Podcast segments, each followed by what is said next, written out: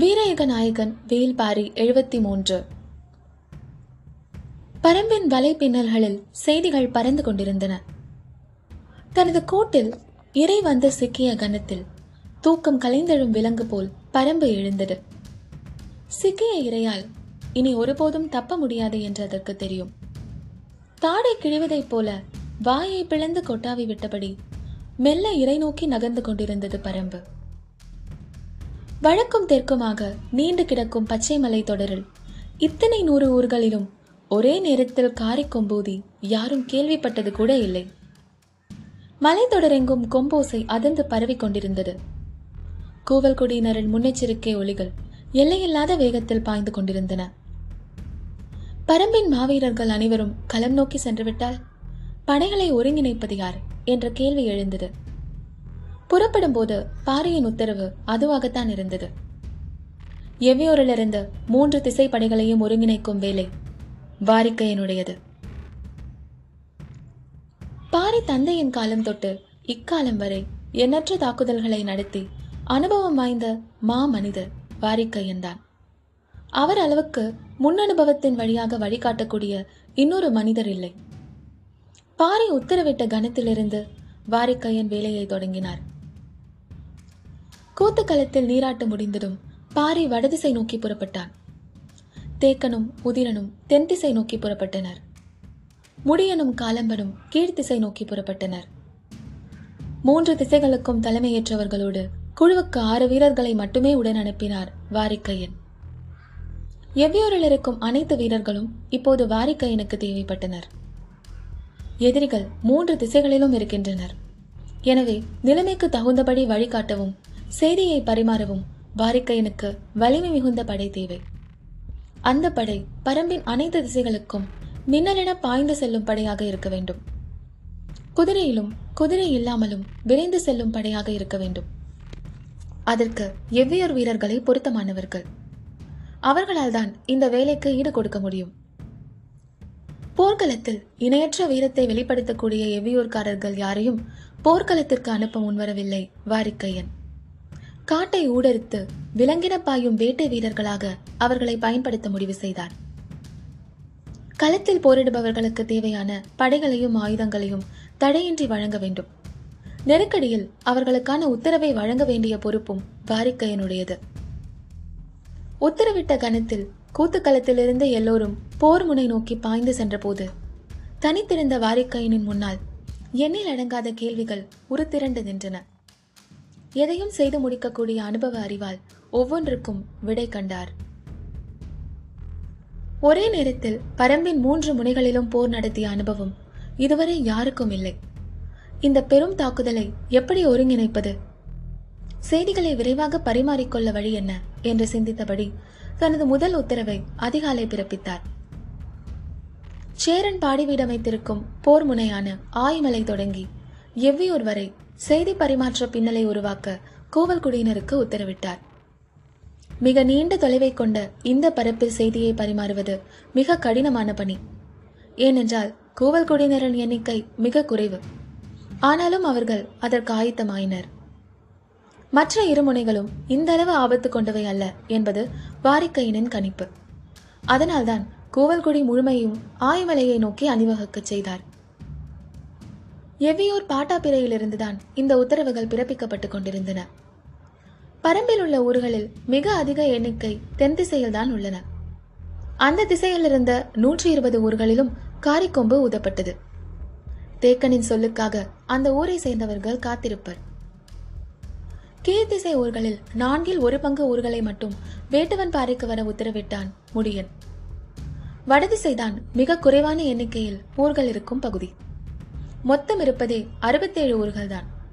அந்த ஊர்களில் இருக்கும் வீரர்களை கொண்டுதான் 6000-க்கும் அதிகமானவர்கள் உள்ள சோழப்படையை பாறை முறியடித்தாக வேண்டியிருக்கும் என்று மற்றவர்கள் எண்ணிக்கொண்டிருக்கும் போது அதிலுள்ள 24 ஊர்களை மட்டும் ஆயத்தமாகும்படி செய்தி அனுப்பினான் பாரி. எவ்வியூர் வீரர்கள் திசைதோறும் செய்திகளை கொண்டு சென்றனர். குதிரை பாதைகள் இரவு பகலாக இயங்கிக் கொண்டிருந்தன. சோழனுக்கு எதிராக பாரியும் பாண்டியனுக்கு எதிராக முடியனும் தீர்மானிக்கும் போர்க்களங்களை நோக்கி தேவையான ஆயுதங்களையும் மருத்துவ கொடிகளையும் அனுப்பி வைக்க முழு வீச்சில் வேலைகள் நடந்து கொண்டிருந்தன. இந்த இரு முனைகளிலிருந்தும் எவ்வியோருக்கு செய்தியை ஒருங்கிணைக்க காரி கொம்பினையும் சென்றி புகையையும் பயன்படுத்தலாம் என்று முடிவு செய்து அதற்கு தகுந்தபடி மலைதோறும் இடைவிடாத ஆள்கள் நிறுத்தப்பட்டனர். சிறுபாணி நகரிலிருந்து ஆயுதங்களை போர்க்களங்களை நோக்கி தடையின்றி கொண்டு செல்ல பொறுப்பாளர்கள் நியமிக்கப்பட்டனர். ஆயுதங்கள் இடம் மாறத் தொடங்கின. எவ்வியோரின் ஆண் பெண் என்று ஒருவர் கூட மீதமில்லாமல் இரவு பகலாக வேலை பார்த்து கொண்டிருந்தனர். பரம்பின் நடு பகுதியில் இருந்த 114 ஊர்களுக்கும் உத்தரவில்லாமல் தாக்குதலுக்கு செல்ல வேண்டாம் என்று உத்தரவிடப்பட்டது. ஊரின் வீரர்கள் எல்லோரையும் தயார் நிலையில் இருக்க சொன்னார் வாரிக்கையன். தேவையை ஒட்டி எந்த களத்திற்கும் அவர்கள் செல்ல வேண்டியிருக்கும். இது ஒரு புது அனுபவம். எனவே எல்லோரும் மகிழ்ந்தும் விரைந்தும் செய்தனர். ஊரார்கள் எல்லோரும் ஒன்று கூடி போர்க்களம் நோக்கி ஆயுதங்களை எல்லை பிரித்து கைமாற்றினர். மருத்துவ குடிகளும் ஆயுதங்களோடு சேர்ந்து இடம்பெயர்ந்து கொண்டிருந்தன. கோடை காலமாதனால் நீர் ஆதாரங்களை குறிவைத்தே பாதைகளை வகுத்து கொண்டனர். எவ்வளவு மறுத்தும் கபிலர் கேட்கவில்லை. தாக்குதல் நடக்கும் இடத்திற்கு வரவில்லை, அருகில் இருக்கும் ஊரில் இருந்து கொள்கிறேன் என்று விடாப்பிடியாக சொல்லியதால் அவரை தன்னோடு அழைத்துச் செல்ல சம்மதித்தான் பாரி. 3ஆம் நாள் இரவு பாரியும் கபிலரும் சூலூரை அடைந்தனர். விடைபேறு நின்று கொண்டிருந்தது சூலூர். எழுவராற்றில் எதிரிகளின் படை நுழைந்ததும் தாக்கும் உத்தரவை சூலூருக்கல்லவா வழங்கியிருக்க வேண்டும் என்று ஊர் பெரியவர்கள் கோபம் கொண்டிருந்தனர். எதிரியின் படையை யாரும் தாக்க வேண்டாம், எல்லோரும் அவரவர் ஊரிலே நிலை கொள்ளுங்கள் என்று பாறையிடமிருந்து வந்த முதல் செய்தியை செரிக்க முடியாமல் திணறி கிடந்தன வடதிசை ஊர்கள். முன்னிரவு நேரத்தில் 6 வீரர்களோடு பாரியும் கபிலரும் வந்திறங்கிய போது வரவேற்றவர்களின் முகத்தில் சினமே நிலை கொண்டிருந்தது. எழுவனாற்றின் கரையில் இருக்கும் 11 ஊர்களை கொண்டு எதிரியை அழிக்கும் உத்தரவை சூலூருக்கு ஏன் வழங்கவில்லை என்று கோபத்தோடு கேட்டார் ஊர் பெரியவர் பிட்டன். தாக்குதல் தொடுக்க வேண்டிய உத்தியை எவ்வியூரிலிருந்து முடிவெடுப்பது பொருத்தமாக இருக்காது, அதனால்தான் நேரில் வந்தேன் என்றான் பாரி.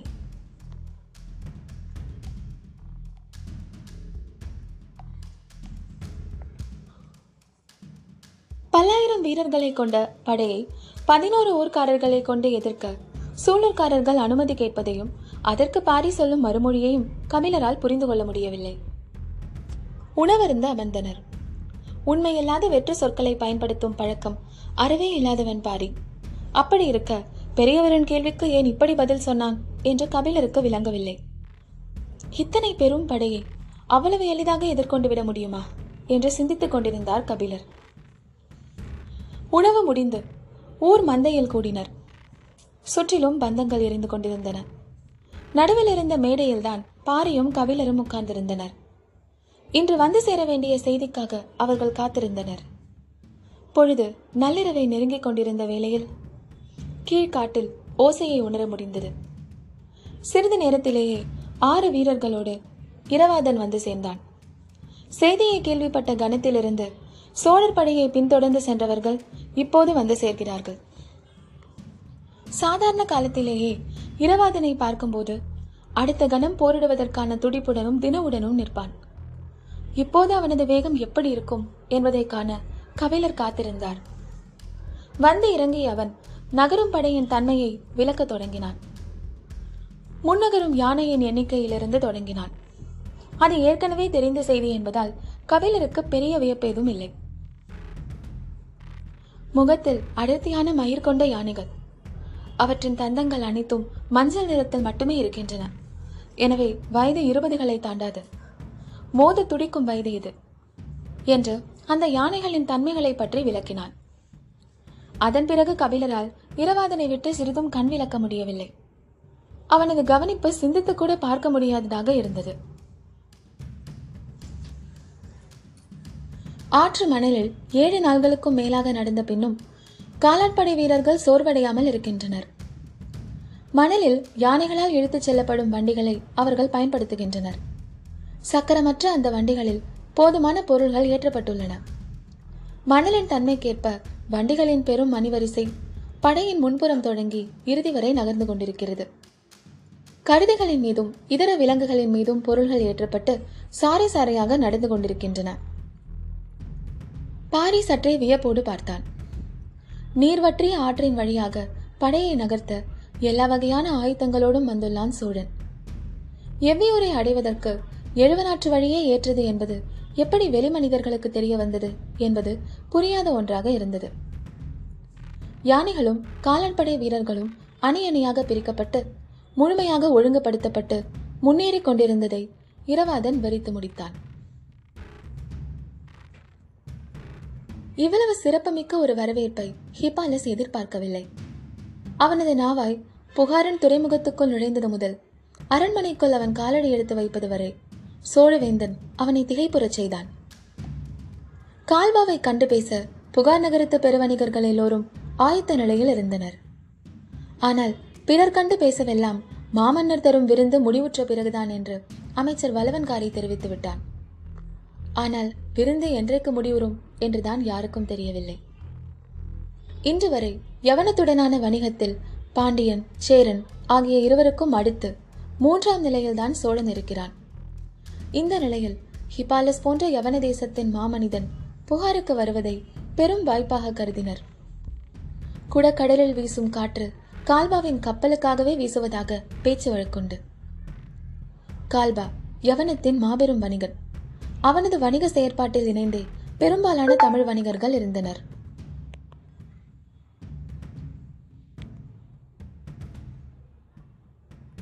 ஹிபாலஸும் கால்பாவும் புகார் துறையில் வந்து இறங்கியதை பெரும் வாய்ப்பாக பலரும் கருதினர். மாமன்னன் சோழவேந்தனும் அவ்வாறே எண்ணினான்.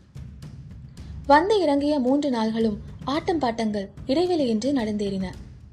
சோழ பேரரசன் செங்கன சோழன் படை நடத்தி போயுள்ளதால் எல்லா விருந்துகளிலும் அவனின் தந்தை சோழவேலனை கலந்து கொண்டார். சுமார் 15 ஆண்டுகள் சோழ நாட்டை ஆண்ட சோழவேலன் யவன வணிகத்தை வளப்படுத்த எண்ணில் அடங்காத முயற்சிகளை செய்தவர். அதனால்தான் ஹிபாலஸும் கால்பாவும் வருகிற செய்தியை அறிந்ததிலிருந்து பெரும் உற்சாகத்தோடு விருந்துகளுக்கான ஏற்பாடுகளை செய்ய உத்தரவிட்டார்.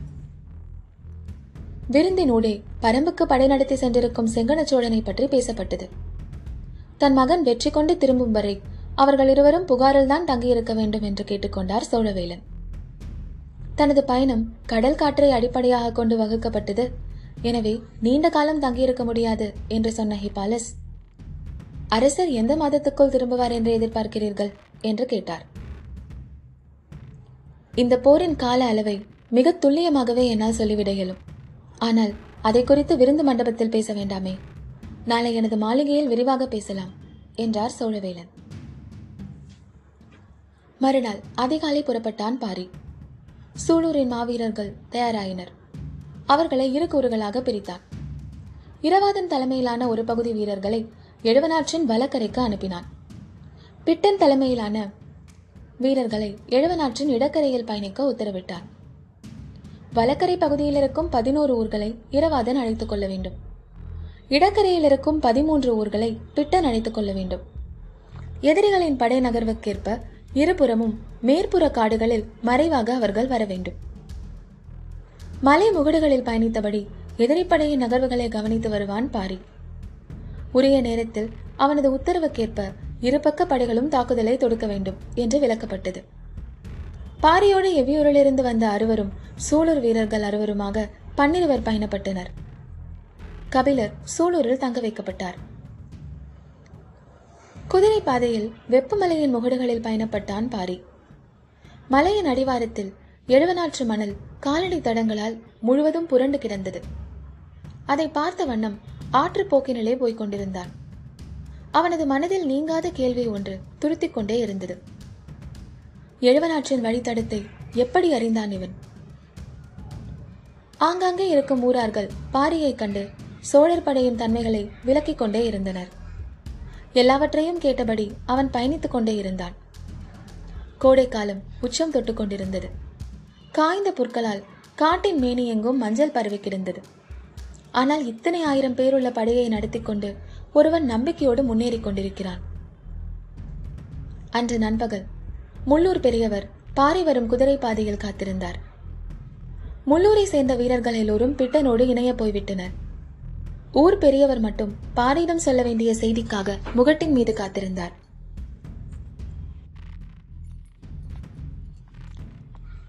மிகவும் இடுக்கான பாதையின் வழியாக குதிரைகள் வந்து கொண்டிருந்தன. பாதையோர பாறையின் மீது அந்த பெரியவர் அமர்ந்திருந்தார். தொலைவில் இருந்து பார்த்தபோது கழுகு ஒன்று பாறையின் மீது உட்கார்ந்திருப்பது போல தெரிந்தது. பாறையை பார்த்ததும் பாறையின் மீதிருந்து சரிந்து இறங்கினார் கிழவர். குதிரையை விட்டு இறங்கிய பாரி அவரை அணைத்து மகிழ்ந்தான். எப்போதும் மகிழ்வோடு இருக்கும் அவரின் முகத்தில் சிறு கவலை இருப்பதை பாரி பார்த்த கணமே புரிந்து கொண்டான். இருவரும் பாறையின் பின்புற நிழலில் பேசியபடியே அமர்ந்தனர். படையின் எண்ணிக்கை பொருட்டல்ல, அதன் தன்மைதான் சற்றே வியப்பூட்டுவதாக இருக்கிறது. அதை உன்னிடம் நேரில் தெரிவிக்கவே வந்தேன் என்றார். என்ன என்று கேட்டான் பாரி. குறும்பியூர் கணவாயின் வழியாக அவன் எழுவனாற்றுக்குள் நுழைந்து 10 நாள்களுக்கும் மேலிருக்கும். இந்த கொடும் கோடையிலும் இவ்வளவு பெரிய படைக்கான நீர் ஆதாரத்தை அவனால் இந்த வற்றிய ஆற்றில் உருவாக்கிக் கொள்ள முடிகிறது என்றார். பாரி அவர் சொல்ல வருவதை கவனமாக கேட்டுக்கொண்டிருந்தான். சொல்லி முடித்த வார்த்தையை தொடராமல் நிறுத்தி கொண்டார் கிழவர். சற்று இடைவெளிக்கு பிறகு பாரி கேட்டான். ஆறு காய்ந்து கிடந்தாலும் அடி மணலுக்குள் இருக்கும் ஊற்று நீரை பயன்படுத்த முடியும் தானே? கிழவர் சொன்னார். இல்லை பாரி, அவர்கள் ஆற்று மணலில் இங்கும் அங்குமாக எல்லா இடங்களிலும் குழி தோண்டி நீர் எடுக்கவில்லை. நாள்தோறும் தங்கும் இடத்தை மையப்படுத்தி முன்புறம் 2 கிணறுகளும் பின்புறம் 2 கிணறுகளும் வெட்டுகின்றனர். அந்த 4 கிணறுகள் தான் இத்தனை 1000 வீரர்களுக்கும் இத்தனை 100 யானைகளுக்கும் நீர் தருகின்றன. கிழவரின் சொல் வியப்பை ஏற்படுத்தியது. பச்சைமலையின் மற்ற ஆறுகளை விட எழுவனாறு நீரோட்டம் குறைந்த ஆறு. ஆனால் அந்த ஆற்றில் வறண்ட இந்த கோடையில் இத்தனை 1000 பேர் அருந்துவதற்கேற்ப நீரோட்டமுள்ள கிணறுகளை எப்படி இவர்களால் தோண்ட முடிகிறது? படை நடந்து கடந்த வழியில் குறும்பியூர் கணவாய் வரை போய் திரும்பிவிட்டேன். அவர்கள் தோண்டியுள்ள எல்லா கிணறுகளிலும் நீர் வற்றாமல் இன்னும் இருக்கிறது. அது கூட வியப்பில்லை. நாள்தோறும் அவர்கள் தோண்டும் 4 கிணறுகளில் 2 கடுத்த நீர் இருக்கும் கிணறுகளாக இருக்கின்றன. பாறையின் முகக்குறிப்பில் சிறு மாற்றம் உருவானது. கடுத்த நீரருந்திய யானைகளுக்கு எளிதில் தாகம் ஏற்படாது என்று கிழவர் சொன்னபோது தெரியும் என்பது போல தலையசைத்தான் பாரி. வறண்ட ஆற்றில் இவ்வளவு துல்லியமாக நீரையும் நீரின் தன்மையையும் கண்டறிந்து பயன்படுத்தியபடி அவர்கள் முன்னேறுகின்றனர். போரிடம் அரசப்படை என்று மட்டும் இதை கணித்துவிட வேண்டாம். பல்வேறு ஆற்றல் கொண்டவர்கள் இதற்குள் இருக்கின்றனர் என்றார் கிழவர். பாரியின் சிந்தனை மீண்டும் முதல் புள்ளிக்கே போனது. பெரும் படைக்கு தேவையான நீர்வளம் இருக்கும் பாதையாகத்தான் இதை தேர்வு செய்தார்களா, அல்லது இதுதான் சரியான பாதை என்று தெரிந்து தேர்வு செய்தார்களா என்ற எண்ணங்கள் ஓடிக்கொண்டிருந்த போது கிழவர் சொன்னார். எனது சிந்தனைப்படி நாளை இரவு இவர்கள் சுழிப்பள்ளத்தை அடைவார்கள். அங்கு எழுவனாற்றோடு வட்டாறு வந்து கலக்கிறது. அகலத்தில் எழுவனாற்றை விட வட்டாரே பெரியது. புதிதாக பார்ப்பவர்கள் அதுதான் மூல ஆறு என்று நினைப்பார்கள். இவர்களும் அப்படி நினைத்து அத்திசையில் திரும்பிவிட்டால் எவ்வியோருக்கு தொடர்பே இல்லாத திசையில் பயணப்படுவார்கள். அது மட்டுமல்ல, வட்டாறு கடும் பாறை நிலங்களை வழித்தரமாக கொண்டது. எளிதில் இவர்களால் நீரை கண்டறிய முடியாது. தனது போக்கிலே இந்த படை அழிவுக்குள் சிக்கிக்கொள்ளும் என்று கிழவர் சொன்னார். ஆனால் பாறையின் உள் மனதுக்குத்தான் தெரியும். அவன் எழுவனாற்றின் வழியாக எவ்வியூரை நோக்கி முன்னாக இருந்தால் கூட ஆபத்து எதுவும் இல்லை, வட்டாற்றில் திரும்பினால்தான் ஆபத்து என்று. மறுநாள் சோழவேலனின் விருந்து மண்டபத்தில் சந்தித்தனர். வழக்கம் போல் பரிமாறல்களில் பொங்கி வழிந்து கொண்டிருந்தது தேரில். சோழவேலன் தன் நாட்டின் சிறந்த கல்லை கொடுத்து பேச்சை தொடங்கினான். உடன் அமைச்சர் வலவன்காரி இருந்தார். கடலோடிகளின் குடிக்கு இணை சொல்ல முடியாது.